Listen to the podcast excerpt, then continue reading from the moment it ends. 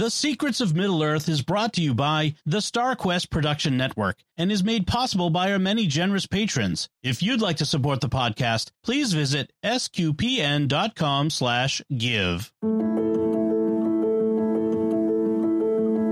You're listening to The Secrets of Middle Earth, where we discuss the hidden themes and deeper layers found in the works of J.R.R. Tolkien, whether in his writings or in any of the media derived from them. I'm Thomas Salerno, and joining me today on the panel are Patrick Mason. Hello, Pat. Hello, Thomas. And Jeff Haecker. Hey there, Jeff. Hey, Thomas. And be sure to follow The Secrets of Middle Earth on Apple Podcasts, Spotify, TuneIn, iHeartRadio, or Pocket Cast, which is the podcast player I use now that Google Podcast is going away. Or and you you can use any of your podcast apps or players of choice. And you can follow the show on the StarQuest YouTube channel.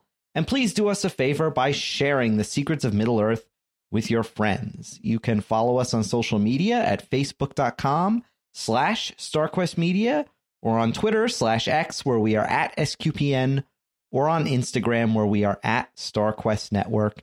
And don't forget that you can get your own official Secrets of Middle Earth merch, including our awesome t-shirt with all the races of Middle Earth at sqpn.com slash merch. It's a great way to support the show and to show your love for Tolkien and his wonderful legendarium. Now, uh, Jeff, before we get started, you uh, put some news in our script here. We have uh, news on a couple of different Tolkien fronts, right? Yeah, well, just a couple things that, that we, I think someone actually put this in the Discord, so I'm not claiming it, but the uh, there's a, a I guess it's an updated version or an, a, a, compilation history of Middle Earth or a new a new edition, I guess. New edition, uh, yeah, coming out. Um, from what I could see, it looks like it's coming out in the UK in December of this year, and the and the US in uh, next year. So I'm not sure. I think it's a January maybe for the US version, but because um, I guess it's I didn't realize this, but it's Christopher Tolkien's uh, 100th uh, would have been his 100th birthday next year. So oh Okay. cool. Obviously, he passed away a couple years ago, but mm-hmm. um, but yeah, I think I saw that, and so someone to put that in the Discord so that if you know if you're interested in Tolkien and kind of getting more into it, that's you know getting a getting a new set of the books could be a good a way to get in. I've not read really any of those, so something I might have to check out myself. I've only just dipped my toes into the history of Middle Earth, so I'm I'm looking forward to getting these sets because some of them are hard to find actually. So what, I'm glad that they're putting them out. What's in those? I guess is my question. A lot of it is earlier versions of things that are in the Silmarillion. Like and that are some of them are radically different. Um uh kind of and also similar to things like you would find in unfinished tales you know stories that haven't been finished yet. The the one that I read was volume 12, The Peoples of Middle Earth because that has the new shadow in it. Mm, which okay. was his unfinished sequel. And yep. really that's all of what I've read and not much else. Yeah, cuz like there's that, there's the unfinished tales, there's the lost tales, there's the Right. The, the Lost Tales that... is part of the history of Middle Earth. Okay. That's gotcha. part of it. Yeah. Okay. Yeah, so from what I'm looking at, um, it looks like that it's going to be in a couple different box sets, actually. So it looks like yeah. the first set that's coming out in December in the UK is Silmarillion, Unfinished Tales, and then Book of Lost Tales Part One and Part Two is what's coming out, and and then the same thing in the US. So oh, oh, they're putting the Silmarillion with it. I guess at least at least in this version, which is the okay. from the uh from Harper Collins, I believe, is the okay. publisher in in this case. Um, yeah, UK is Harper Collins, and the US is William Morrow. So for anyone who knows gets more into the publishing geek side, and I think the UK versions are also like the classic covers and the. I can I can send the link and we can put that in the show notes for anyone interested. Right. Yeah.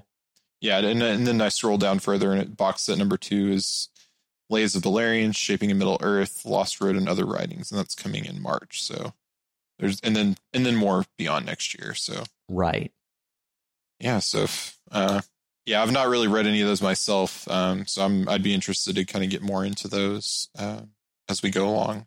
And then there was like a bit of Rings of Power news, right? Including like yeah. I remember in our in our Slack channel Caitlin was saying that we might have a tentative release date. Well, yeah, she was saying it looks like this September of 24, and I, I trust her on that because she's she knows uh, has more inside information than I do. Um, the only thing I saw that I of note was that there was there's rumors of a big elven battle, and a lot of people are speculating it could be the founding of Rivendell or like a battle that kind of leads to Elrond uh, founding Rivendell. That so, makes sense.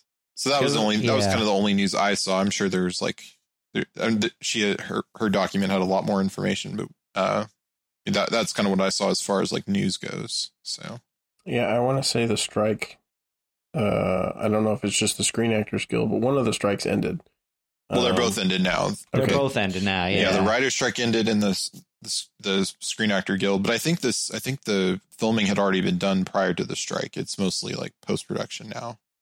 That had, or I don't think it was a, the the actor strike affected it, but they might have pushed things back because of the shifting release dates and such. So right, or they couldn't do reshoots or something. Yeah, maybe. yeah. You know, it kind of makes sense from a release standpoint because Amazon released um, or is in the process of releasing the Wheels of Time uh, season yeah, two. It just yeah that ended just a couple month week ago or so, or a couple weeks ago. And then the boys will probably be their summer or sorry their winter um, release, and then into the summer, and then circle back around to Middle Earth. yeah. So, uh, Pat, we would like to officially welcome you to the show. I mean, you've technically recorded with us before, but that is a special episode that won't be released until the future uh, from from this episode. But uh, yeah, no, uh, uh, Pat, yeah, I'm sure regular SQPN listeners recognize you, but for those who are unfamiliar, uh, why don't you just you know introduce yourself, say you know uh, just a little bit about yourself and and how you came to uh, discover Tolkien and his world? Um, sure. Yeah, I'm Pat. Um, Catholic, obviously. Uh, I, um, I have a wife and, and a couple children. I live in uh, the DFW area. Um, I work in the, the power industry. Yeah. Deep in the Republic of Texas. Um, I work at a power plant. I've worked at, um, three or four power plants now in, in my life. I used to work at nuclear plants, and that was fun but very regulatory heavy. And I work mm. in the the non nuclear side, which is just a lot more fun, in my opinion. But um, you know, sort of discovered SQPN the way a lot of people did via Jimmy Akin, and discovered the other shows, and eventually got invited. And I think the first one I was on was Star Wars. So right. I sort of moved from that into movies and TV. Now I'm over here on Middle Earth, which is awesome. So it's funny enough because it's like out of the those three, Middle Earth was probably the one I was introduced to first um, as a kid. My uh, stepfather really loved um, The Hobbit and the Lord of the Rings books. And he would, that was sort of like our bedtime reading. Like the, me and my stepsisters would all get in you know, in bed or, you know, in their room. And then I'd, afterwards I'd go to my room, but he would read a passage out of, you know, one of the books or so. Um, he did pretty decently with the voices. He wouldn't sing, which was sad. Like when I read the books to my kids now, I sing ah. when we get to the songs um, because um, I think that's more fun. But um, it's sort of like it. It kind of it stilled in me this concept of like worlds and and like the whole the the written genre sort of kind of opened up to me from um the Lord of the Rings series and like just how much there was to it and I can remember very distinctly while I was reading to my daughter we started the Lord of the Rings and she started asking questions like well what does that name mean and where does that come from and it's like oh there's and you could just see like her face like light up. There's oh, there's there's like a whole bunch of other stories behind this, aren't there? And I'm like, yes, yes, good, good, good. so, but it the the Middle Earth has always had a very special place in my heart because it's sort of the first. It was the first world I ever discovered, you know, beyond my own. Um, mm. At least in the you know in in literature, and so. Um, I've always I love it. I come back to it. I probably reread the Lord of the Rings every five years or so, and The Hobbit. You know, right now I'm doing it with my kids, so it's it's sort of easier. Like there's a reason, but even without the reason, I'll I'll do it and I'll listen to it on my own, and I have. I think I have two or three different audiobook versions as well as the audio drama that the BBC did. I, I have that on tape, like cassette tape in this cool wooden box that it came in. I, I can't remember where I found that, but yeah. So yeah, I've, always been a fan as long as I can remember. So you you were already you know well aware of it by the time the Peter Jackson movies are coming out. Oh yes, oh yeah. That's cool because yeah. I sort of discovered it around that time. Uh, okay. Yeah. yeah. No, like me, me and my high school friends would like we would watch the movie in the theaters and then we'd spend like four or five hours afterwards at Steak and Shake debating like what they did well and what they didn't do well nice. and what was what was good and what was bad. But yeah, I know when I did discover it at around that time, it turned my whole conception of like what was possible in like sci-fi fantasy literature just upside down you know, which is what it, it like it opened up like a whole new world to me. Yeah. Which is really cool. And speaking of like whole new worlds, today we are talking about the the creation of the world in Middle Earth. And I kind of want to explain why because you, you, our listeners may remember that from last episode we announced that we were going to record an episode on the Council of Elrond for December, and we still might do that. But because of scheduling conflicts, you know, we we had to alter our plans a bit, but that's okay because it as we were talking on our sort of private channel, we decided to kind of we were talking about like, oh, maybe we should do like the different battles that are in the Silmarillion, right? And then I was just, I, I think Pat, you you brought that up, yeah, and originally battles, and then I was like, well, wait a minute, why do why don't we just do the the Silmarillion like a couple of chapters at a time? Because I know that a lot now that the Rings of Power have come out, like a lot of people are actually kind of realizing for the first time that there's more stuff besides like casual fans are realizing that there's more stuff besides just the Lord of the Rings and the Hobbit. And so who have kind of been, you know, introduced to this idea that there's earlier ages and stuff, you know, things that are kind of just hinted at in in the Rings of Power and are done, you know, for for better or worse, we're we're seeing some of it. But um, I think that um, you know it would be just cool to kind of like go through the Silmarillion as we wait for the Rings of Power to come out. And don't worry, folks, we're we're not going to be doing this every episode. I've I've decided that we should kind of stagger it and you know alternate it with different topics.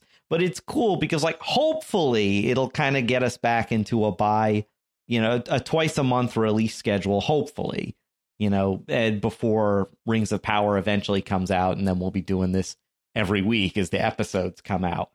Just as long as we do, you know, multiple episodes on Beleriand and its realms. Oh the- no. the, the realms of Beleriand, the, yeah, the, the geography chapter. No, yeah. No, yeah. no, no. See, if you take a left at this stream, you go over the ford. The right, yeah. Wait, wait, wait. Which age are we in now? Ah. but but yeah, so you know, I, I've heard many people say you know they'd like to start reading the Silmarillion bar, but are intimidated by it. And so it'd be cool to kind of give people to do this initiative where, like, you know, we do these deep dives into the different chapters. And and before we start, though, I want to shout out uh, again our friend and fellow pa- panelist Caitlin Fascista because her website teawithtolkien.com has some terrific Silmarillion resources for beginners. And we'll we'll put this in the show notes. It's Tolkien teawithtolkien.com slash Silmarillion. There's a free reader's guide, blog entries, a reading schedule, all kinds of great stuff. Because yeah, you know, the Silmarillion does intimidate people. You know, it it it's similar to the way I think people are intimidated by the Bible.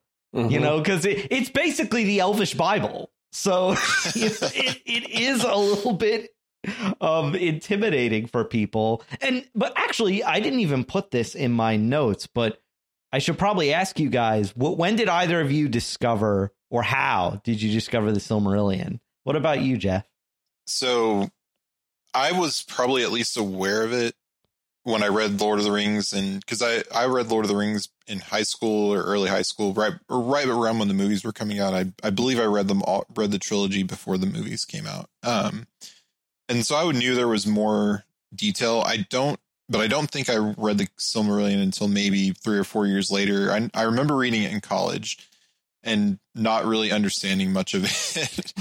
um, Same, yeah. yeah. I liked it, and it was it was like interesting to read, but just there, it's very it can be very dense, and so and I was approaching it like like any other novel, like let's just you know read read it from start to finish, and and I'm more of a I think I've said before, like when I read, I'm I have a hard time focusing on the details. I like I want to see what happens in the story, and so like I'll sometimes skim a little bit. Um, which is not something you want to do with this, really with any Tolkien, but especially this because it's it can be so dense. But but yeah, I read it. Uh, I read it then, and then a couple of years ago, which kind of like led to me being on this podcast. So like on another Discord, we started doing a, a book club of the Silmarillion, and we we do like a section a week, and it it, it was a two or three month process to read the whole thing. Um, but like reading it slowly, and then and I've listened to other podcasts since, and I think uh, to uh, going back to Caitlin, I think she has a podcast on her own site about uh, discussing it as well. I'm, I'm right. Not, yeah. I'm not sure, but doing that kind of got me back into, um, got me into reading the Silmarillion and like I've, and having read it, like I felt really well prepared for Rings of Power. Um, and, uh, you know, like knowing what was the context for it. So, mm-hmm. so yeah, I've read it. I, I want to say I've read it twice now. Um, and I, I do, I am probably due for a reread at this point. I, and I guess I have to now that we're doing, uh, doing this, this discussion. So these discussions. So, but yeah, um, yeah, I've read it probably twice, but and I've like, it always leads me down a, like the, I said before, this stuff always leads me down a rabbit hole. Like there's a term I look up and it's like the battle of something or other, or this like, sword or something. I'm like, ooh, what's that? And like I go and I'm then I'm 30 minutes into reading reading on a on a Tolkien rabbit hole. So yeah, good times. What about you, Pat? You so you discovered, you know, The Hobbit and The Lord of the Rings when you were younger. What about the Silmarillion?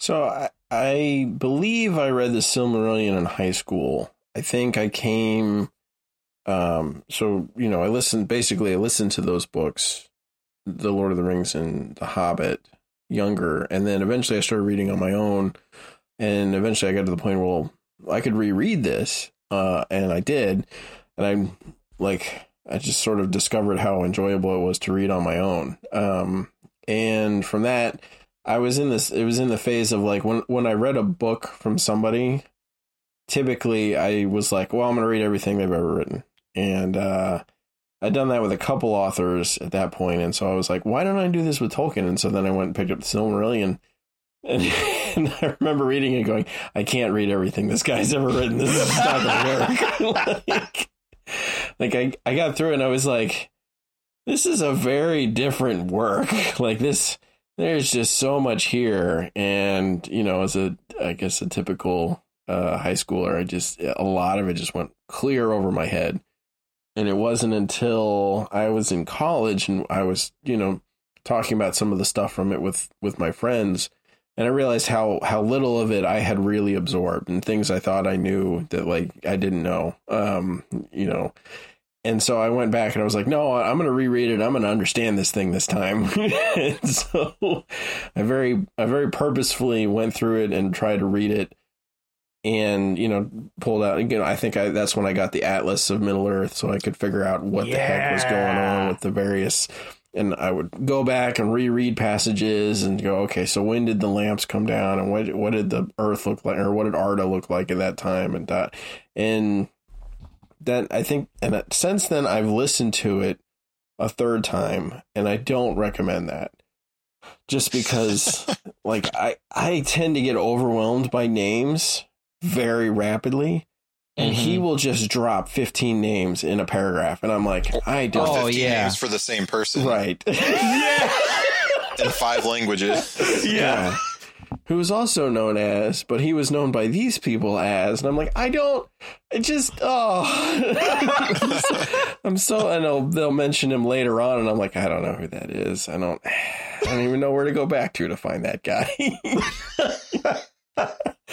So, so if you're if you're reading it for the first time, I I don't recommend. It. I mean, there are definitely swaths of it that you can listen to and be perfectly fine. Um, especially the story parts and the the beginning, the opening stuff. But when you get into like the real beginnings, uh, where they're naming all of the elves and telling, and that's just rough. It's just rough listening to. yeah. Hmm. Yeah, I think I was aware of the Silmarillion for a while before I read it, and kind of like I first became aware of like the second and first age stuff through one of the uh, a book called the Tolkien Bestiary mm. by a guy called David Day. Now I know I I know guys in the fan community pe- people don't like his books because apparently they they are riddled with errors supposedly. Um I was not aware of this when I read that book. All uh, like what what stuck with me was that oh wow, there's a whole history behind all this stuff. And so I, I became aware of the Silmarillion through him. I didn't read it till I was in college. Um, and I, I distinctly remember okay, so in college, I lived off campus and I used to commute via train. And I distinctly remember uh, sitting on the train. It was like an hour train ride either way to and from campus, reading the Silmarillion on the train and being hopelessly confused by a lot of the names, like we said, and like the and trying to. I I, I remember going through the oh what what is that chapter called the the one with with that we joked about with all the uh, oh yeah the of, of Beleriand and its realms, I think, or something like that. Yeah, yeah. Where is it? Uh, of yeah, of Beleriand and, it, and its realms. I have a distinct memory of reading that on the train and just being like, "What?"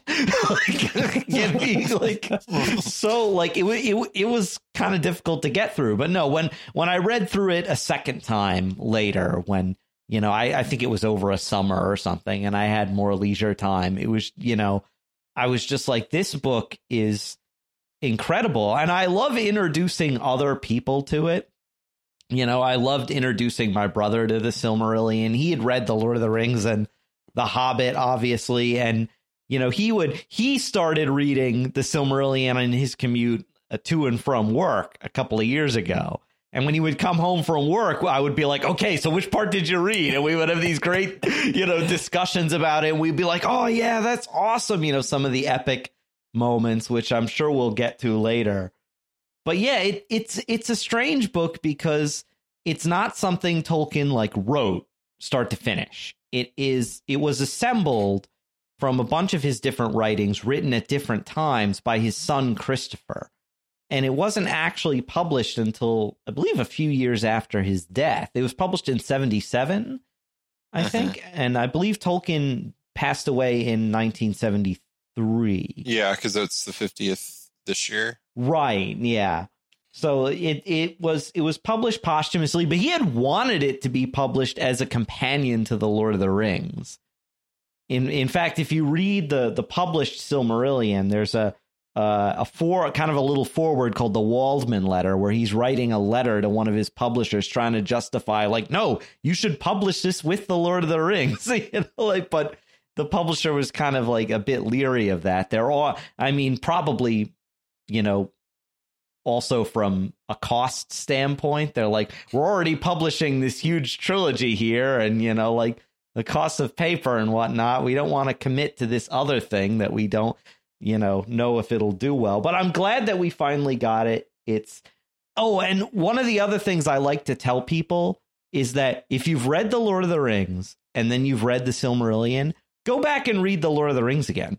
Yeah. Because you're going to start to notice all those kind of references that maybe didn't make sense in your first reading of The Lord of the Rings. You're going to be like, oh, he's referring to that thing. And it's, you know, you know, like it makes rereading The Lord of the Rings again such a pleasure because you know a lot of the references of what different characters are talking about.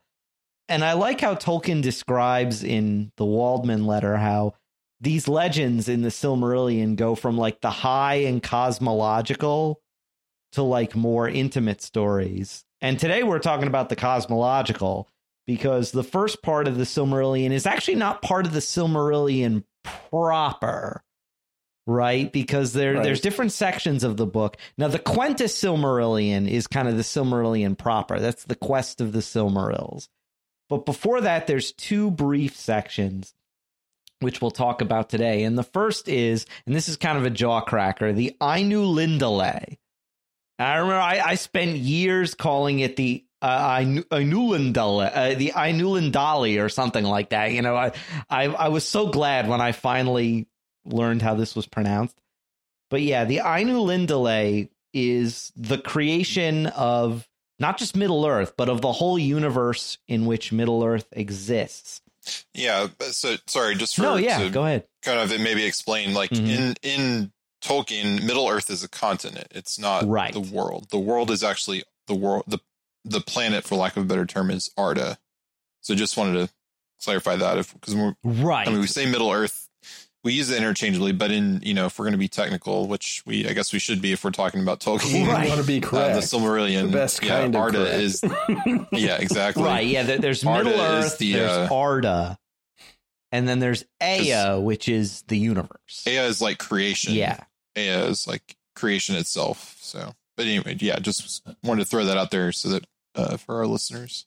No, yeah, and it, it's funny. I actually like um between when I first learned about this stuff and when I read the Silmarillion, I actually had the Ainulindale. I heard it read because at the uh, local seminary and retreat house uh, in my diocese, they were doing in in the summer. They used to do these uh, these these lecture series uh, that anybody could just come to. It was a free lecture series, and one of them was actually on Tolkien and the uh, the priest who was giving the lecture actually read excerpts from the Ainulindale, and it was it blew my mind actually. So what? Yeah. So what? What about you guys? What was when you first read the Ainulindale? What were your kind of first reactions, or like what? What do you think of it now? Did it also was it also kind of a bit mind blowing? Because it definitely was for me. Yeah, probably the first time I read it, I was like, I was probably very overwhelmed and didn't really understand what was going on.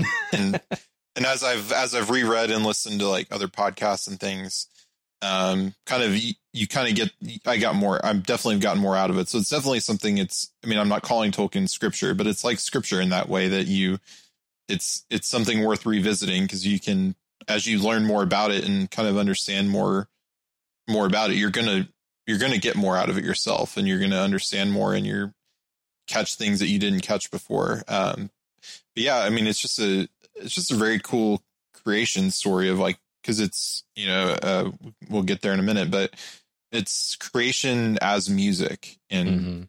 Iluvatar, the you know God creates the the Valar and the or creates the Ainur, uh, which are the Valar and the Maiar, which are which he uses to create the music that brings the world into ex- that brings you know Ea into existence and eventually Arda so just a very cool, like, cause I mean, I'm not a great musician or I wasn't, but I was in band. So like, I, I get like I, being that kind of was, was a cool, like understanding of, um, you know, music and like putting, playing as a band and playing as a, or, you know, as a organization is, is just a, like I was, not that I was like part, you know, part of the creation, but it's like, it's, it's cool to, when you're part of that, when you're part of, of a big musical piece. Yeah. And we should say that uh, Ainulindale is is Quenya for the music of the Ainur. The Ainur being the the kind of angelic orders of Tolkien's world, both the Valar who are kind of like archangels and the Maiar who are more like, you know, the the lesser angels. But yeah, Pat, what was your kind of take on this sort of alternate creation story? Yeah, I didn't really have a good grasp on it the first time mm. I read it. It was sort of like there were parts of it where I was sort of kind of confused as to what was going on. Um, mm-hmm. it's like I thought this was a history or uh, was supposed to be Lord of the Rings. What is what is going on? You know. um, and then I started to get to like he starts naming the Ainur, and then we get to the the Valaquenta after that, and that was sort of like my focus. I'm like, okay, I'm through whatever that was, and now we're going on to the to the stuff I'm interested in. Um, and it honestly wasn't until after, um, it wasn't really until probably the last 10 years or so that I really started to appreciate it. and it kind of goes hand in hand with sort of a journey I've been on with reading scripture. Um, mm. um, I don't know, eight years into. So I ba- I read a chapter of the Bible every day. Um, and I started about eight years ago. It takes it took me four and a half years, and I got through the whole thing. Um, and so then I just started again. and so nice. I'm through. I'm I'm into Ezekiel now, so I'm a little over halfway again. Um, but because it it's very similar in nature to a lot of those stories, and then the the way the way I kind of had to train my brain to think about a lot of how scripture is written, um, allowed me to then read this in the same way like like not as sort of history or as you know to read it as more of a creation myth and to understand like what that meant um, in respect to the other stuff in the book. And so it like when i read it now or i listen to it now like i understand every sentence like means a lot. Right um, yeah. it's not just there's no there's no like throwaway fluff right? It's it's every sentence is purposeful and has a has meaning or possibly multiple meanings behind it um, and it all hangs together in a way that was very purposefully done. It's not a kind of a haphazardly written novel, right? It's it's put together with purpose or with reason. Yeah, I was lucky because again, I was first initiated into the Ainulindale by like someone who knew it front to back and was explaining it in lecture format. So I was really lucky that way. So that when I finally got around to reading the Silmarillion like proper on those train rides, I actually really enjoyed the Ainulindale because I already had some background in it. But yeah, and it, it's like, and I, I, I just love it because I, it to me, it's almost like filling the the, the gaps. It kind of tells the that part that that Genesis doesn't actually cover. yeah, the, the, fall of the angels and like you know what was going on with the the angelic orders before you know the creation of the physical universe.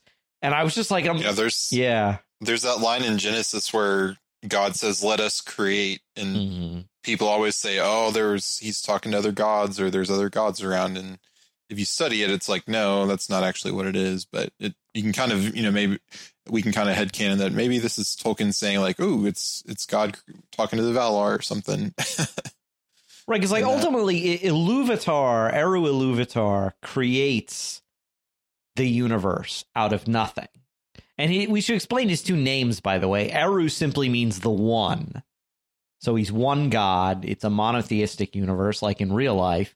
Iluvatar means uh, Iluvatar means the father of all, or the All Father, which I feel like is Tolkien's little tip of the hat to Nordic mythology. Norse, yeah, Norse mythology. Yeah, you have Odin, All Father. Yeah, but um, but no, uh, Eru Iluvatar is not like Odin or any of the other pagan gods because he's a transcendent god who's always existed from eternity and creates the universe out of nothing, but he allows the Ainur to kind of help him shape the form and history of the world. He kind of appoints them as like stewards or wardens of creation. Well, you get into that idea of of subcreation, right? In Tolkien, starting here, which um, you know we're all we're we're all sub creators under the one creator um, you know anyone who's who's has any kind of religion you know a religion and a, and a god like that um you know that created everything out of nothing. Like everyone is a sub creator.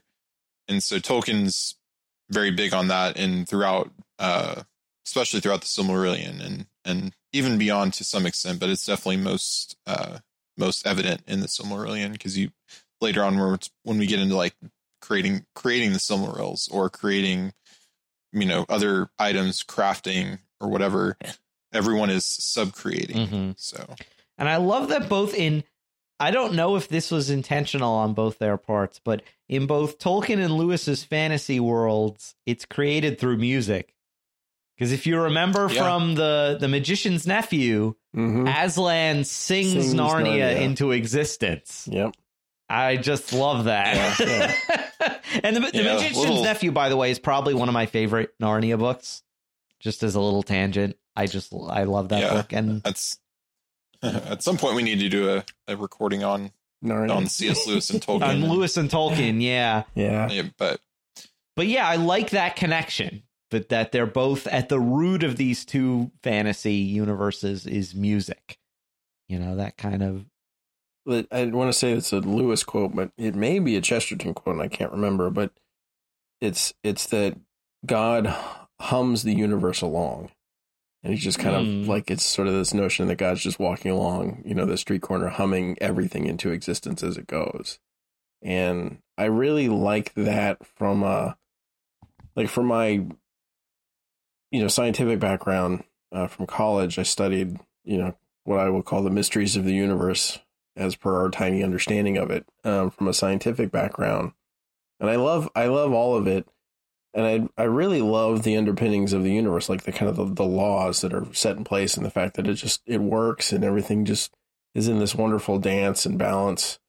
Um, but there's nothing like there's nothing saying that like that is how it has to be, right? Like the the like like we live in a in a world that's sort of governed by entropy and so everything sort of falls apart slowly over time except the laws don't. Like the laws just keep going. Like you huh. know it's as true today that if i you know roll a ball down an, an incline into another ball it's going to make that other ball travel. Today as it was yesterday as it will be tomorrow. Like the laws just keep going. They don't fade away. They don't change. They're not mutable and it just it feels like to me this sort of notion that God is sort of just constantly singing it as it goes. Like it's just he's he's and I want to say it's Chesterton that has the line that like the the getting old is not a function of God because God loves watching the sun come up every day. It's just like a little child who says, "Do it again, do it again." like he, I think that's know. Chesterton. Yeah, yeah, that that sounds awfully familiar. Yeah, yeah but I love the idea of that sort of being sung into into being. Um, and again, I didn't really latch onto that idea until I was older. mm. Yeah, the, it one of the opening lines is that the the voices of the Ainur began to fashion the theme of Iluvatar into a great music and a sound arose of endless interchanging melodies woven in harmony that passed beyond hearing. So he's even including them in the music part. And this is before he's created anything. He's kind of including them in this music, which we eventually kind of learn is this plan of the history of of Ea or and of Arda of, of the universe and of the the world that Middle Earth exists in. But then we have you know we, we start to get into the the names of the different Ainur and stuff, and we get Melkor, who uh, starts to introduce his own sort of unique music into the music, and it becomes this discord, which I thought it's a very interesting.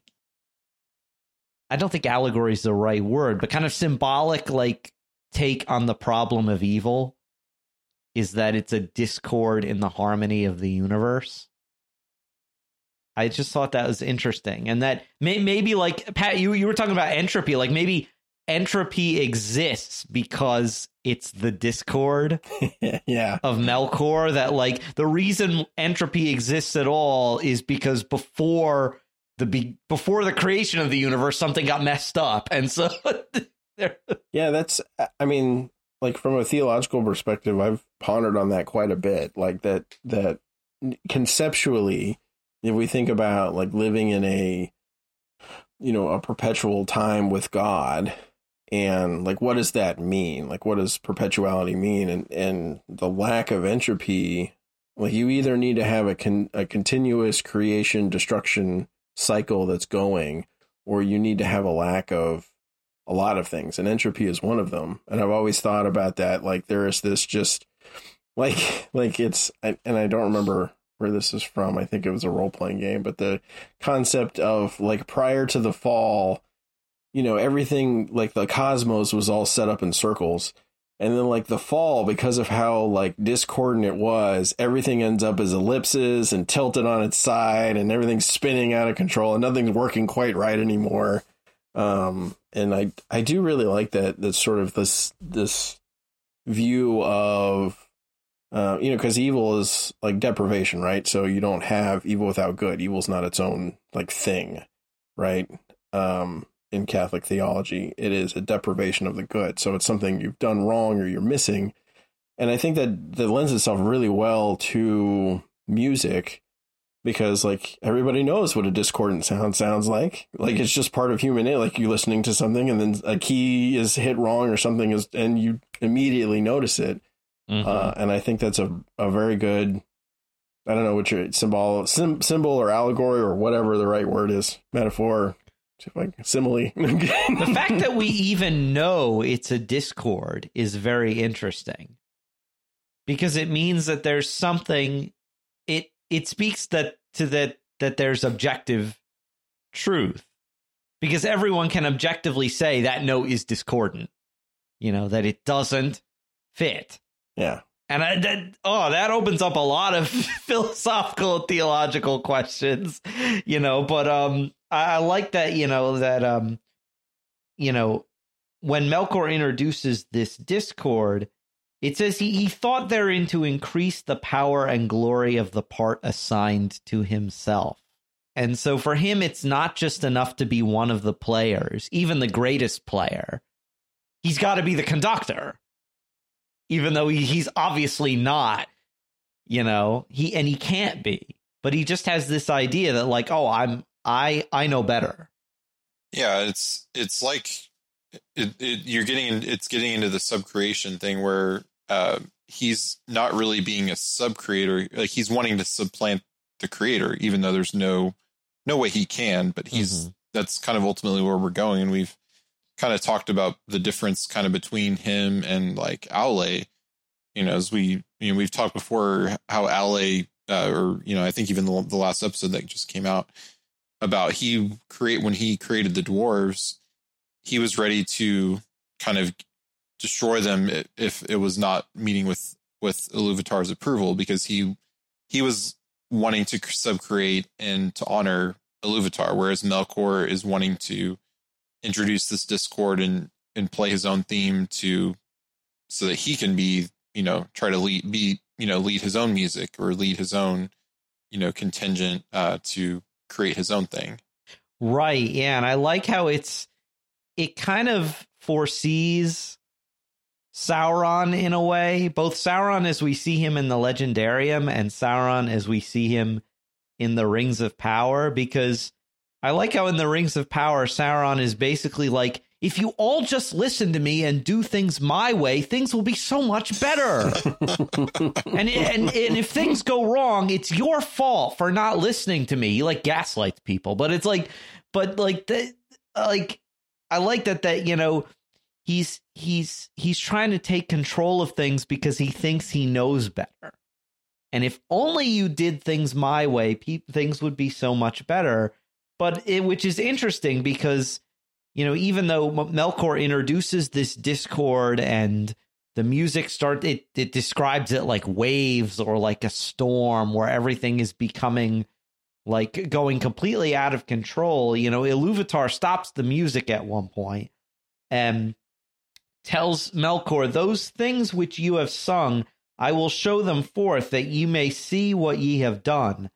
And thou, Melkor, shalt see that no theme may be played that hath not its uttermost source in me, nor can any alter the music in my despite, for he that attempteth this shall prove but mine instrument in the devising of things more wonderful, which he himself hath not imagined. And that's essentially the, the Christian answer to the problem of evil, right? That God can take any evil that happens in the world and make a greater good out of it. Evil can't really mar God's creation. It can only add in the end to his own greater glory, right?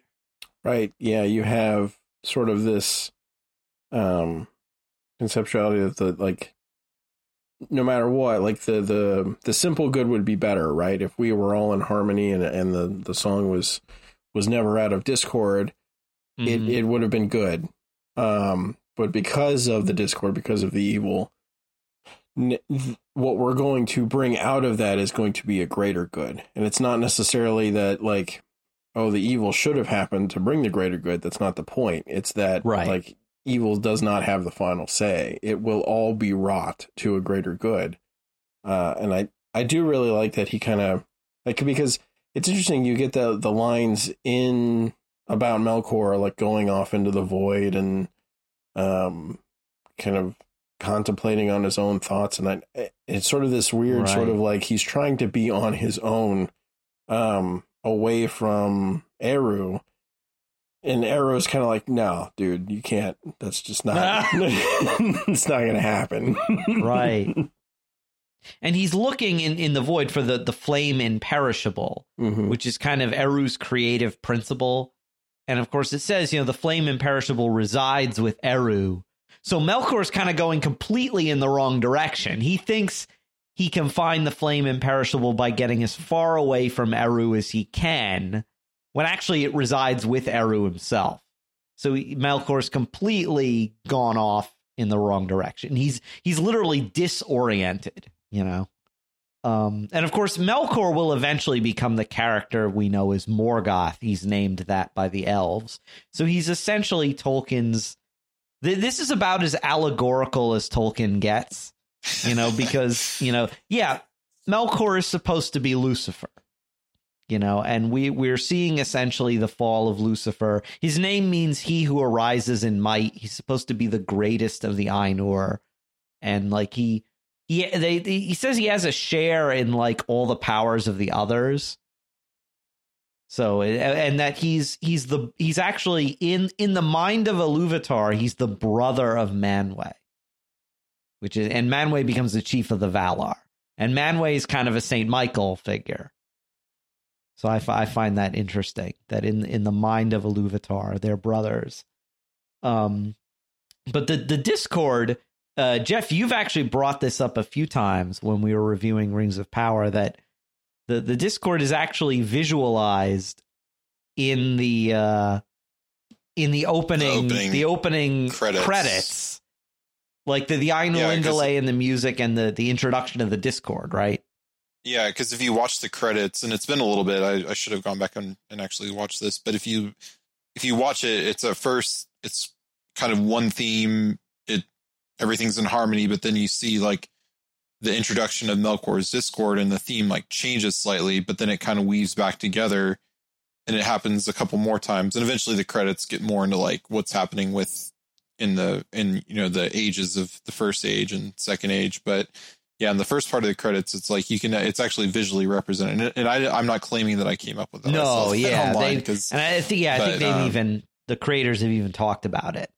But yeah, just it's a, like so if you if you haven't watched the credits to Rings of Power in a while, uh, it and you know it could be a good kind of companion to this. But yeah, Melkor is just um, yeah, he's I, have seen like the meme, memes of like of Eru. It's like the caption is like Eru, you know, creating the harmony, and then you see Melkor with the, the guy representing Melkor is like a saxophone player and just kind of like doing a doing a solo. But it's but it's kind of like yeah, it's it's it's like that. He's just like tries to go and do his own thing and just you know he's trying to kind of like you know it's it, he's very narcissistic and I mean that's like we're seeing that in as you as we kind of go later into the story of Melkor Morgoth, he's kind of isolates himself even further. But yeah, it's it's interesting. He like before there's creation, like he's trying to get away from like he's in he's literally trying to get away from the only thing that that existed before him and to find how to create or you know it's it's it's very like I don't know. It'd be interesting to get more on like his insight into like why does he want to do that? It's almost like he always had that as like that he was going to fall because like you know it's it because that's kind of how we talk about the angels too is or what I've heard. You know, I'm not I'm not a theolo- theologian, but what I've heard said about the angels is they were created with full knowledge, and then mm. the ones that chose to not obey God did it at the moment of their creation. Like they they had the knowledge of who God is and you know possibly what God's plan was for for the world and whatnot, and they chose to fall away from that. And whereas you know humans and it, we've you know we have we have a long time to to grow our conscience and to develop that intellect to you know we have to choose and choose over and over again. But Melkor and And yeah, if you as we read more, we'll see Melkor like he had chances repeatedly and just kept. it's like he kept choosing the wrong, you know, the wrong path every, you know, almost every time. Like there are times he may he tried to come back and may have, you know, had a good intention here and there, but right. He's also envious of elves and men, who you know, who are called the the children of Iluvatar, because they mentioned that that Eru you know, after he propounds the themes to them and shows them the vision of Ea, of the universe and its history, up to a point, it says like he he actually doesn't show them the later ages. Yeah. He shows them up until the, the diminishment of the elves. But even in seeing that, like Melkor, he he starts to become envious of the children of Iluvatar and their their gifts and stuff. And he has it in his mind that it's like, well, if I didn't create these things, I'm I'm just gonna ruin them you know and and that seems to be a lot of his modus operandi in the beginning is just whatever the valar when they go down into arda whatever the valar build up he's like that kid who goes around and kicks over your sandcastle after you've built it i mean that's you know? that's exactly how they describe him when they get yeah when, when and it's what i find like very interesting is so you have the themes play out uh, and mm-hmm. then they're they're they're given the vision right yeah. And it almost seems like from their perspective, they're like, oh, like, look at this cool thing we created. Um, and then, you know, they're given the option to go down there.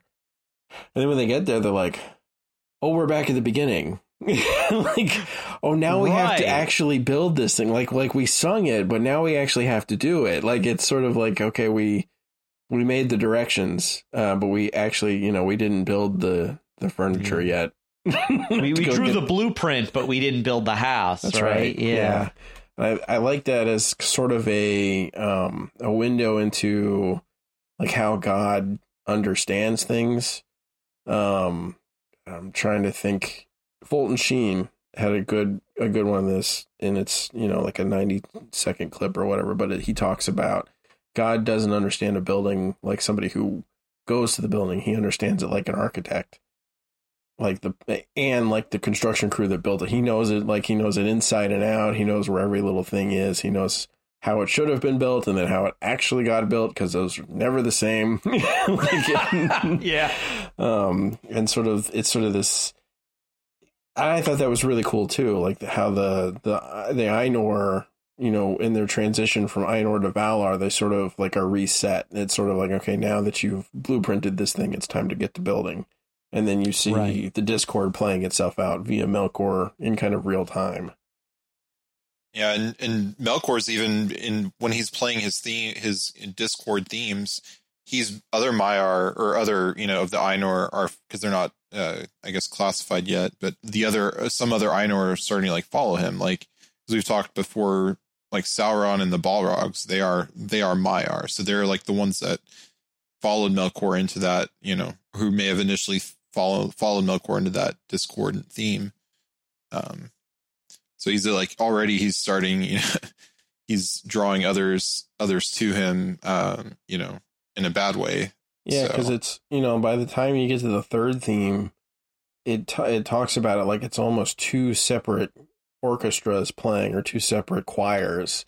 You yes. know, like the braying of the trumpets over here that oh, sometimes um, harmonize with each other and they make some really awesome like notes and stuff, but always seems to be based on entirely on what's coming out of the the choir that seems to be trying to go along with the Iluvatar's theme. Um, and yeah, I think. Thank you for reminding me of that. Oh yeah, because like, the uh, because the the the description is actually kind of funny. He describes the two themes. He says one was deep and wide and beautiful, so the one being propounded by Iluvatar and the Ainur, but slow and blended with immeasurable sorrow, from which its beauty chiefly came. And now here's the description of Melkor's theme. The the other had now achieved a unity of its own, but it was loud and vain and endlessly repeated, and it had little harmony, but rather a clamorous unison as of many trumpets braying upon a few notes. And I'm like, it's Twitter. Loud and vain and mm. endlessly repeated, yeah. like trumpets braying on a few notes. I'm yeah. like, it's Twitter. It's Twitter. Yeah. It, it's it, it it's the worst aspects of kind of of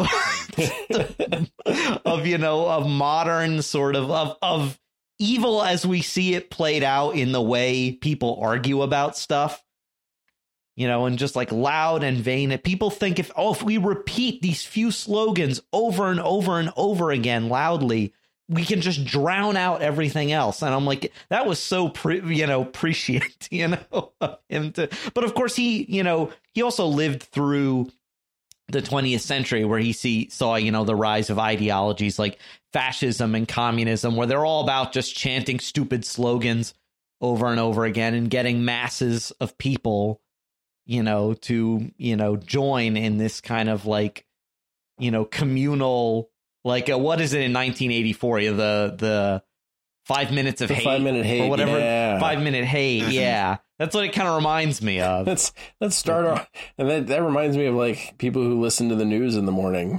like you're getting your five right. minute hate on. Yeah, people like, how come you don't pay attention to the news? It's like because I I want to live a long life, and I don't think I can yeah. do that if I pay attention to the news. No, I try and explain that to people, and they're just like, "What?" I'm like, you know, you've got to stay informed. I'm like, there's a difference between staying informed and essentially putting poison into your eyeballs, which is like, but in any case, yeah, I just I I thought that was very real a realistic way of to describe what this kind of discord is because you see it in real life, you know. Um, yeah, especially if you turn on the TV. But um, I like that eventually he says that at the end, which is not the end of the world is not included in the Silmarillion, although Tolkien did write the Dagor Dagorath, which is kind of the final mm-hmm. battle. Um, but he says that at the end of that, he hints at it in the Silmarillion, saying, A greater music shall be made before Iluvatar by the choirs of the Ainur and the children of Iluvatar after the end of days. So if, if it's a second music, doesn't that mean there's going to be a second creation? right? Kind of like the new heaven and the yeah, new earth. I mean, of Revelation. Yeah, because when we did our religion, our like religion episode of, of almost like almost a year ago, um, we were talking about how the you know the men are taken to the heart of Iluvatar, and the elves are kind of left. Uh, uh, the elves are you know are left in Arda to kind of see what that vision will become, and and yeah, there's he didn't really come up. He didn't really make a give a clear answer on what that was going to be.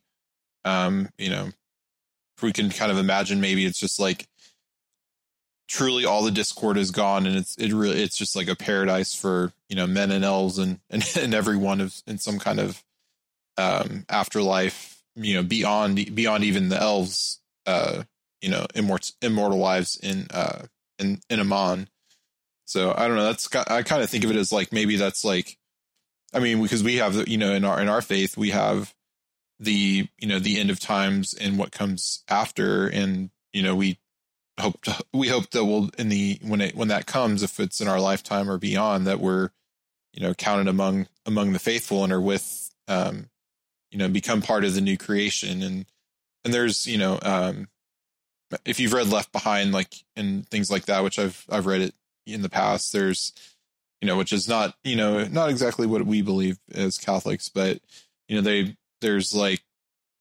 creation kind of starting over in a sense of like, you know, all the all the people who kind of the faithful are like back on earth and and living, but you know, we'll be in a potential, you know, glorified type of state at that point after we the resurrection of the dead and and all that. But we don't really know what that's what that's like. Mm-hmm. Um, yeah, it's just kind of it's it's one of those cool mysteries in Tolkien that's you know fun to think about, and it's like what are these immortal elves and these men who, and you know the dwarves are in there, so and the hobbits are in there somewhere, I'm sure. Um, like we talked, the dwarves maybe are like they'll go to they'll kind of go go to sleep to kind of like physically remake Arda and um, you know be there at the end as well. So yeah, it's just kind of cool, fun to think about. Like after truly all the you know discord and evil has gone from the world. Like, because even after Return of the King, you know, it's a it's a precursor. It's it's the myth mythological you know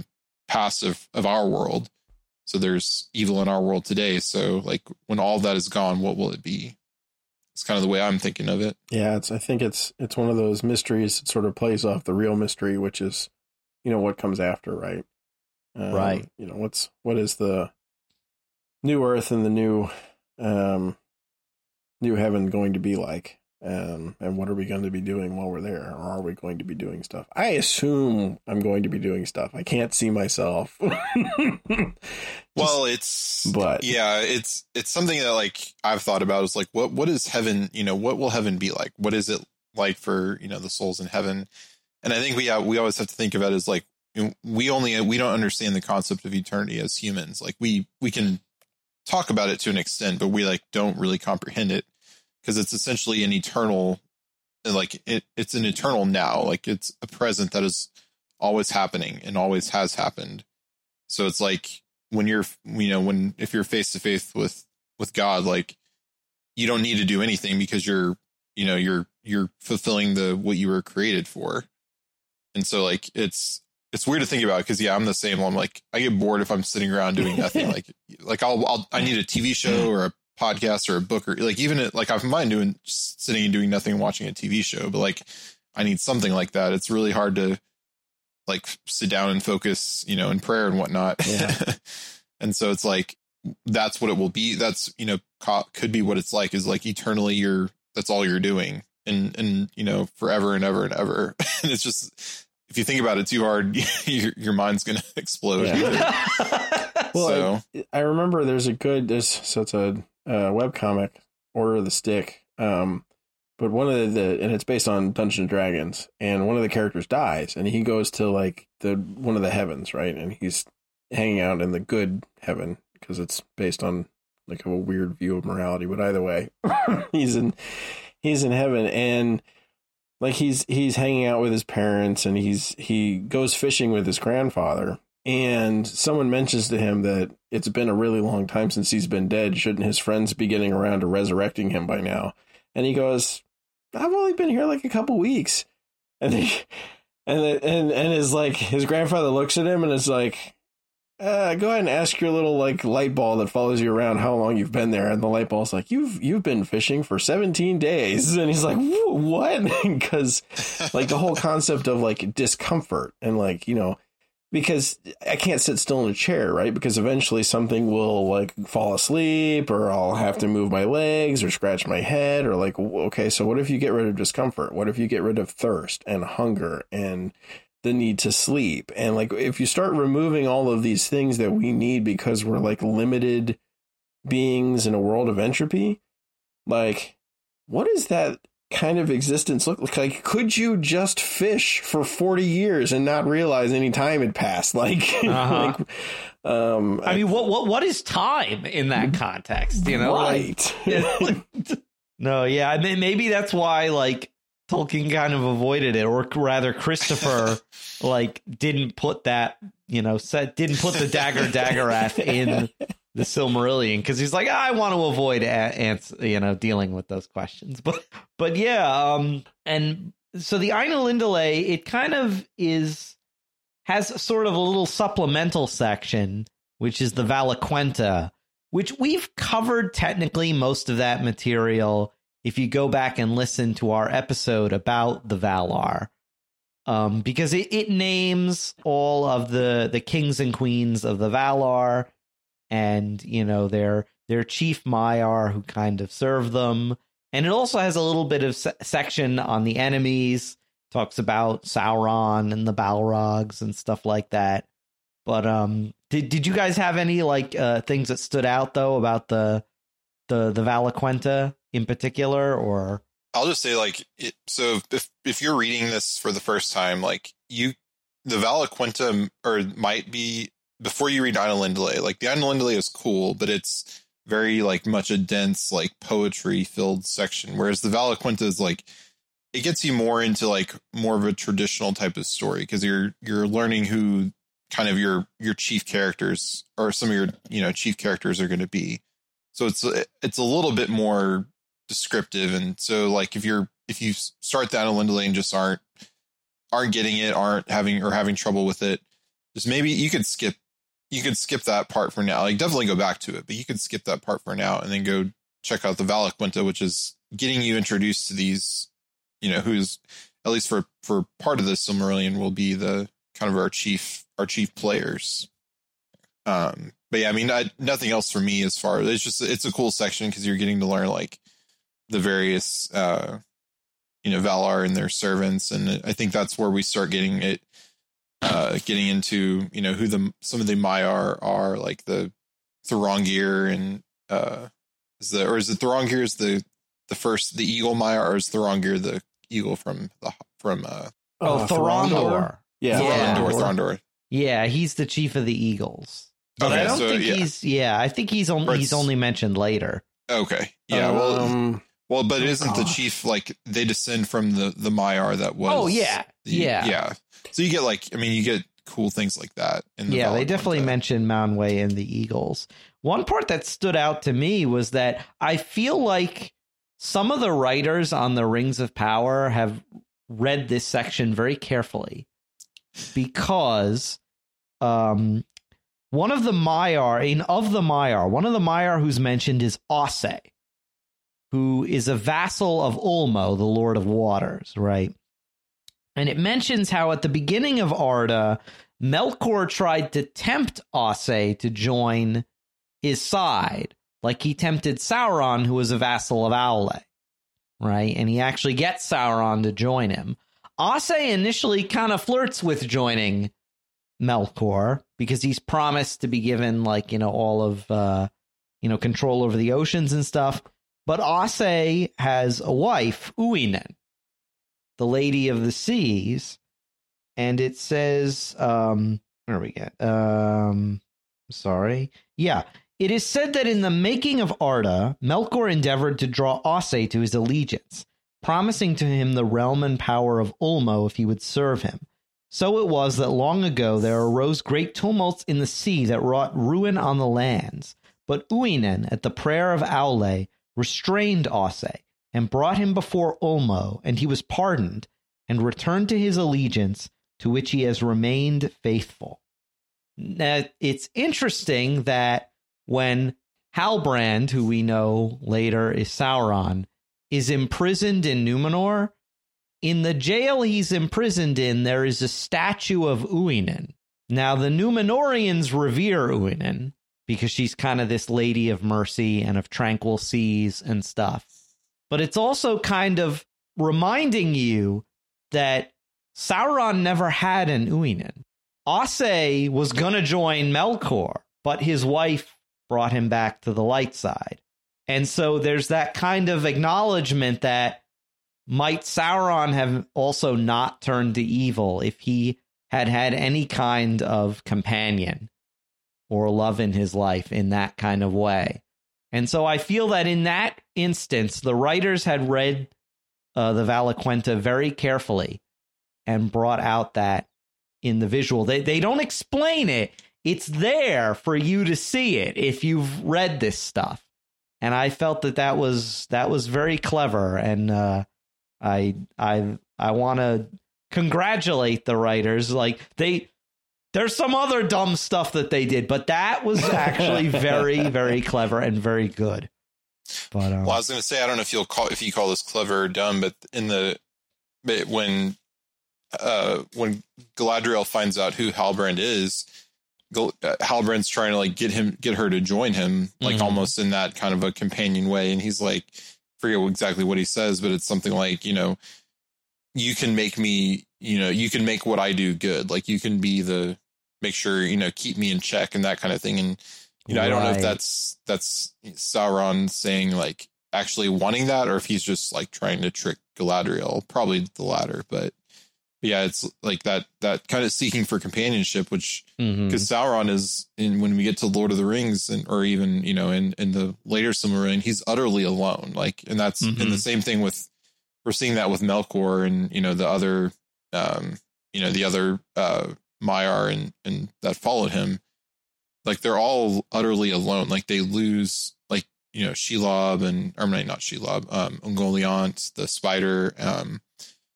and Sauron and others. They're just like, and the Balrogs, like they're all just go ret- like the Balrogs go and hide underground, and because they're just like there's they have no companionship. So yeah, it's definitely you're seeing that, and you see that theme going back to the like we were talking about the Ainulindalë of like going away from the Iluvatar and companionship, and they're right. that kind of this part of what leads them down that evil path. Um, That's the thing too, because Sa- Sauron doesn't have friends; he just uses people.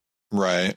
You know, so I feel like it was kind of the latter in that by that point he's too far gone, and he's just saying those things to kind of, you know, work on to on Galadriel's kind of pity and sense of mercy and and is trying to just like use her to get what he wants but but there's still yeah. that that sort of question like would he have turned out differently if in the beginning of his descent into evil there was someone like where Ossë had Uinen so I th- I just thought that was an interesting question that the writers of the shows raise. And it proves that even if they can't use legally a lot of the stuff that's in the Silmarillion, they they some of them have at least read it and have read very deeply into it.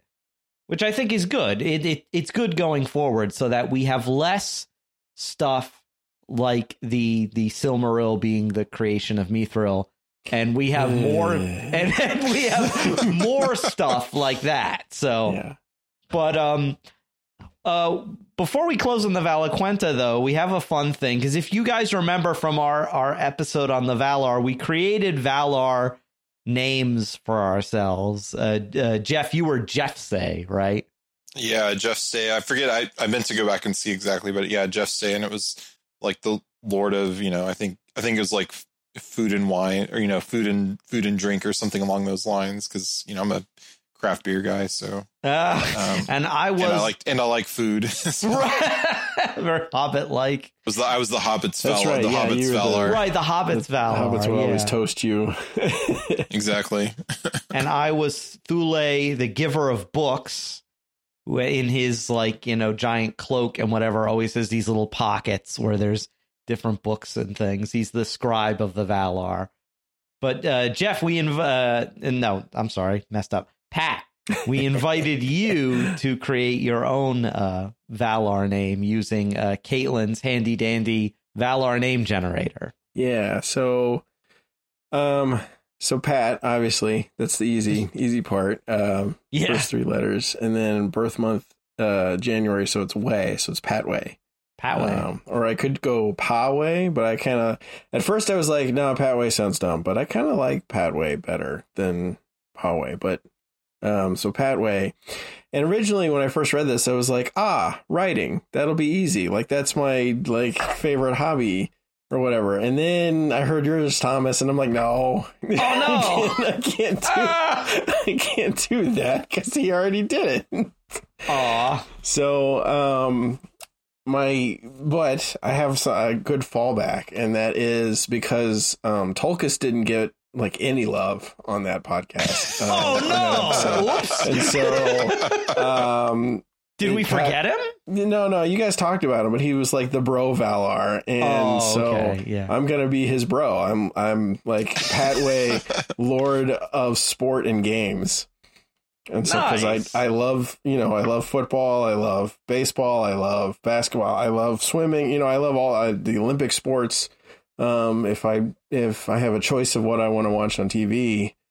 But half the time these days, it's a sporting event, and then I love participating. I enjoy playing in sports, and I like playing games, like at board games and, and all kinds of that sort of stuff. So, like that's that's why Tulkas never shows up until the very end because we're always engaged in some sort of sporting activity and he's he gets distracted and doesn't realize he needs to go beat the doors down and drag Melkor out. nice. That's, That's really cool. Tulkas's bro, Patway. Patway. no, I like that. So yeah, um we are going to continue these Silmarillion discussions and I guess I should have said this closer to the beginning, but like guys, yeah, obviously we we're going to be spoiling a lot of stuff, and there's a lot of cool things in the Silmarillion. So if if you want to read along with us, please do because we we don't want to like like ruin some really cool moments that are in the Silmarillion for you guys. So read along while we've while or come back later and listen to these podcast episodes because you know, uh, there there there are some things that I'm glad I didn't know about when I read the Silmarillion for the first time because there there's some really epic moments in this book, and I want to thank you, uh, Jeff, for collecting all this feedback. We have a lot of feedback to uh, talk about from uh, our listeners over the last few episodes. So, um, our first bit of feedback is from our episode on the 1977 Rankin Bass Hobbit movie. Uh, uh, Paul Leone writes, This was so much fun. The Rankin Bass movies were how I first came across Tolkien. I also had the LP from Return of the King, if I remember right. So they hold a special place in my heart, even if there are some questionable choices in both of them.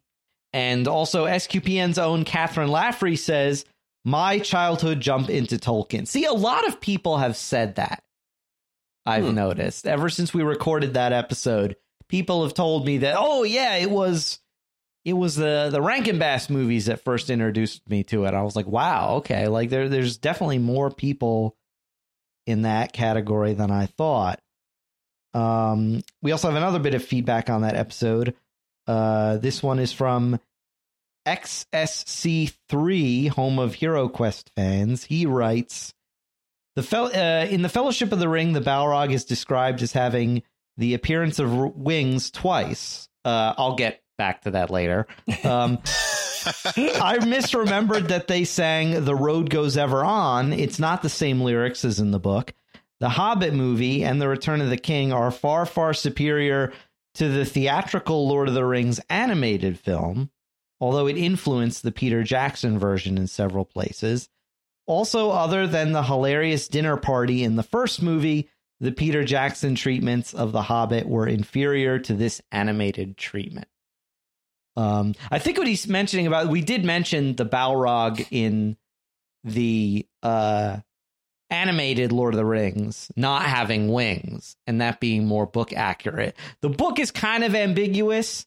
It mentions that the, the Balrog seems to have wings, but it, it's right. It it's kind yeah, of ambiguous. It's sort of like in the the within the shadow and fire. It almost seemed to have wings, or right. It, but it's yeah. It's it doesn't say yeah. It has bat wings or anything like that. There's nothing clear.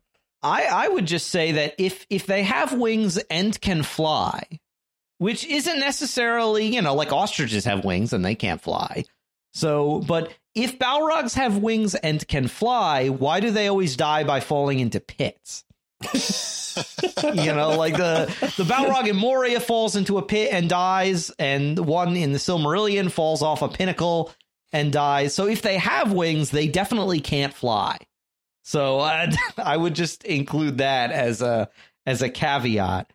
Um, and yeah, uh, I would definitely say like uh, I I did like the animated Lord of the Rings movie, and we we will get to reviewing that on the the show eventually. But I know some people, yeah, like the the more hand drawn, you know, like animated style of the uh, the Hobbit and then the Return of the King movies. Um, but we have uh, even more feedback. Uh, our episode on the One Ring, Lord Wife writes, This was interesting. Thank you. Also, first. why, do, why do people do that? Whenever like they are the first comment well, she, something. She wanted to be the one the one commenter to rule them rule all. them all. Yeah. I'm glad you guys found that interesting though, because uh I it was a long time in coming that we should have talked about the one ring long before, but I'm glad we finally got to it. And on our most recent episode on elves and dwarves, uh, John Henry on Discord writes, This show was just a delight today. Thanks. The insight about the free peoples and their attachments to honor, power, wealth, and pleasure was just, and then he includes a mind blown emoji. Also, loved the notes about how the enemy's power is made nan- manifest in divisions. And yeah, um, kudos to Mike Schramm for coming up with the whole uh, free peoples being attached to the different uh, inferior goods of uh, wealth, power, pleasure, and honor. That was that was hmm. really cool. Yeah, and uh, uh, I believe actually he either has written or will write a post on that for the Voyage Comics blog. Um, if he has, I'll try to include it in the show notes. Um, and Paul Leone writes on YouTube, great episode as always. As far as future topics go, I'd love to see you guys cover the nature of Middle Earth or the Athrabeth Finrod A Andreth. Now, that is something from the history of Middle Earth. That's a deep cut. But yeah, I have not read that one yet. I, I know, Paul, you keep telling me to read uh, the Finrod and Andreth thing. And I, I promise, Paul, I will get to it eventually. But yeah, um, it yeah, it, for our for our listeners may not know as well, like the the history of Middle Earth are like they're like partially completed kind of collected things. So it's like n- not as not as i guess clean and not as you know as the silmarillion is. These were more uh, and some of them are some of the things in the history of middle earth are like the other versions of what we see in the silmarillion or other like you know there's or expanded things like there's some chapters in the silmarillion. Like I'm, I, I can't, I don't know the chapter of the film offhand, but it's the one where uh, Tuor Turambar is coming into the city, mm. and in the Silmarillion, it's not very, it's not as descriptive as you. But if you go into the history of Middle Earth, um, I've listened to like some, I've seen some descriptions of it. Like there's just so much more in there. So it's like, mm-hmm. so, but it, for you know, for one reason or another, it didn't make the, you know, those those specific lines didn't make the cut into the Silmarillion. So just for you know to clarify it for anyone who kind of wasn't sure what we were talking about, it's right. so you can kind of think of it as like their the uh, first drafts, you know, almost. first first drafts that we're kind of you know, that we can get to read and have fun have fun with, um, but not you know not the canon as it were. But from what I understand, the dialogue of Finrod and Andreth is actually very interesting because Tolkien gets into a lot of philosophical and theological you know, exposition on kind of the nature of elves and men and the sort of theological status of death, you know, what it means, you know, it, its theological implications, and also the theological implications of the elves' apparent deathlessness. Um, so yeah, we, we should eventually get to that. Maybe when they release that section um, in the new editions. That would be nice. But yeah, but before we close out, did you guys have any final thoughts on the Ainulindale or the Valaquenta? The only thing I want to say is I, I, I did have to correct myself. I was talking about the eagles being Maiar, and they're from what I, I did a quick Google and quick web search. They're not. They were create uh, creations of Manwë. So I want oh. to go back and correct myself there. Um, I always thought there was, was, a debate about that. There could but, be, yeah, there yeah. could be. At least from what I was seeing, reading on some wikis, it was uh, that they were creations of Manwë. But there's there's question marks about Thorondor in particular as to whether or not he was a Maiar or not. But the rest of them are pretty much like by the time you get to the Lord of the Rings, you know, Gwaihir as the Lord and the and the yeah. other ones that Gandalf interacts with, they're all very much um, still servants of Manwë, but yeah. Um, well, in, in, my memory, I was thinking that the, the, like whatever the first eagle was was a Maiar, kind of like Ungoliant was a Maiar. Um, who took spider form, and then you know her descendants were ended up being Shelob, and and you know the other like sentient spiders on Middle Earth yeah. or uh, you know in the world. So I was kind of thinking of it that same way, but right. just wanted to correct myself before anyone comes at me for it. yeah, the the status of talking animals and what they're what they are supposed to be is a bit ambiguous in Tolkien because you yes. know like like you know, what what is Huan? He's called the Hound of the Valar, but I'm like, is is he a Maiar? I mean, he can talk and he's intelligent, but you know, not all talking animals in Tolkien are Maiar.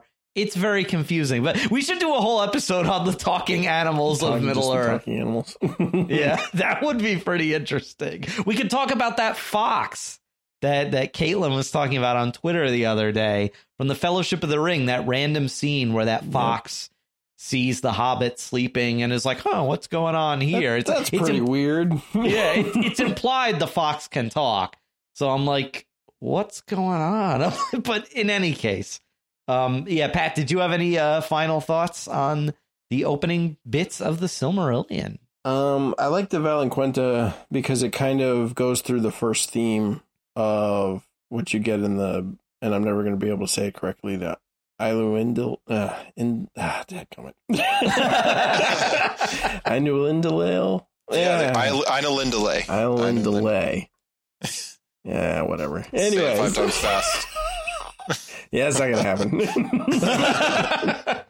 um, but they go through. They kind of go through the sort of the the opening, I guess, theme where they're sort of creating, and then you get the the Melkor is the kid who's knocking over all the stuff, and you sort of he's like a mountain that's going around wrecking things, and um, you know, it's sort of this quote unquote forced war that the elves only really know about because the uh, Valar told them. Um, mm. And I will say it, it did it caused a lot of confusion in my mind about the ages of the world and the themes because they don't like the the third theme is effectively the first and second ages because it's the ages after the trees. It's the ages under the sun, right? Whereas like the themes are like the creation and then the lamps, and then you have um, the trees and the sun after that. And so you have like the lamps and the trees and then the sun, and sort of like I got mixed up real bad like as to yeah. what, what which what the ages meant, and so I try and correlate them to the themes now. It works better for me. So if you if you hear me misterming things in terms of ages, that's why. Mm. As we go forward. Yeah, we we will see the the ages of the lamps. I think very soon. You know, and then followed by the the two trees, which we've seen in the Rings of Power, and then you know later the ages of the sun. Because technically, what we we seem to use this interchangeably. Like we we say the first age, and what we what we usually mean by that when we say it is everything from like the creation to the fall of Morgoth. But really, the first age, what is meant by that is the first age of the sun, mm-hmm. which is everything from the death of the two trees to the fall of Morgoth. So it can get pretty confusing, you know. But uh, uh, Caitlin's website, Tea with Tolkien or Tolkien Gateway, can help you guys with that. And please follow along with us. If you're reading the Silmarillion for the first time, I envy you. or maybe not. or maybe not.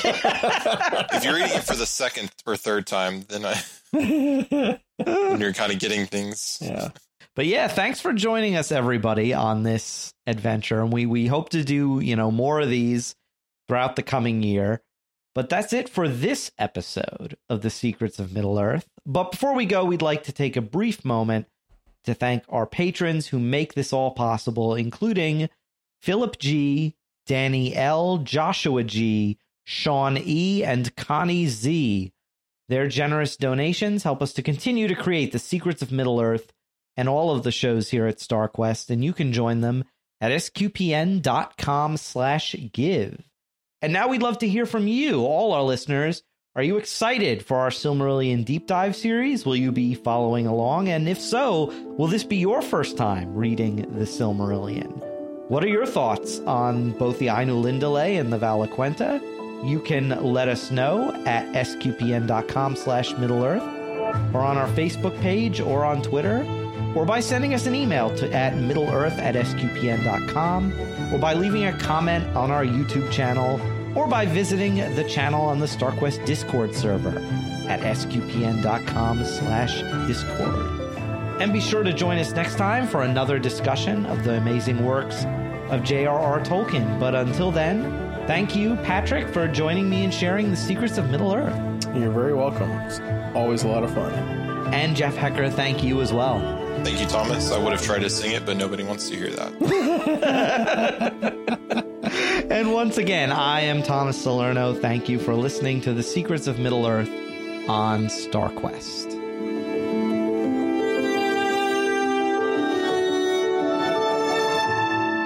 Here's another show on the StarQuest network you're sure to enjoy The Secrets of Sacred Art. Find it wherever fine podcasts are found or at starquest.fm slash art.